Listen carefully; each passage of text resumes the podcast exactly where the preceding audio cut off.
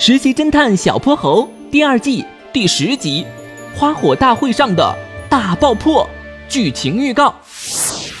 快看，花火大会开始了！嗯，哪来的烧焦味？小泼猴，你闻到没？不好，后面的红豆饼摊起火了！热闹的花火大会上竟发生了起火事件，旁边卖气球的狐狸大哥却不见了踪影。这一切背后藏着什么玄机？小小气球为何能产生大爆破？想知道答案吗？快来喜马拉雅搜索《实习侦探小泼猴》最新季，和小泼猴一起破案吧！说不定下一个名侦探就是你。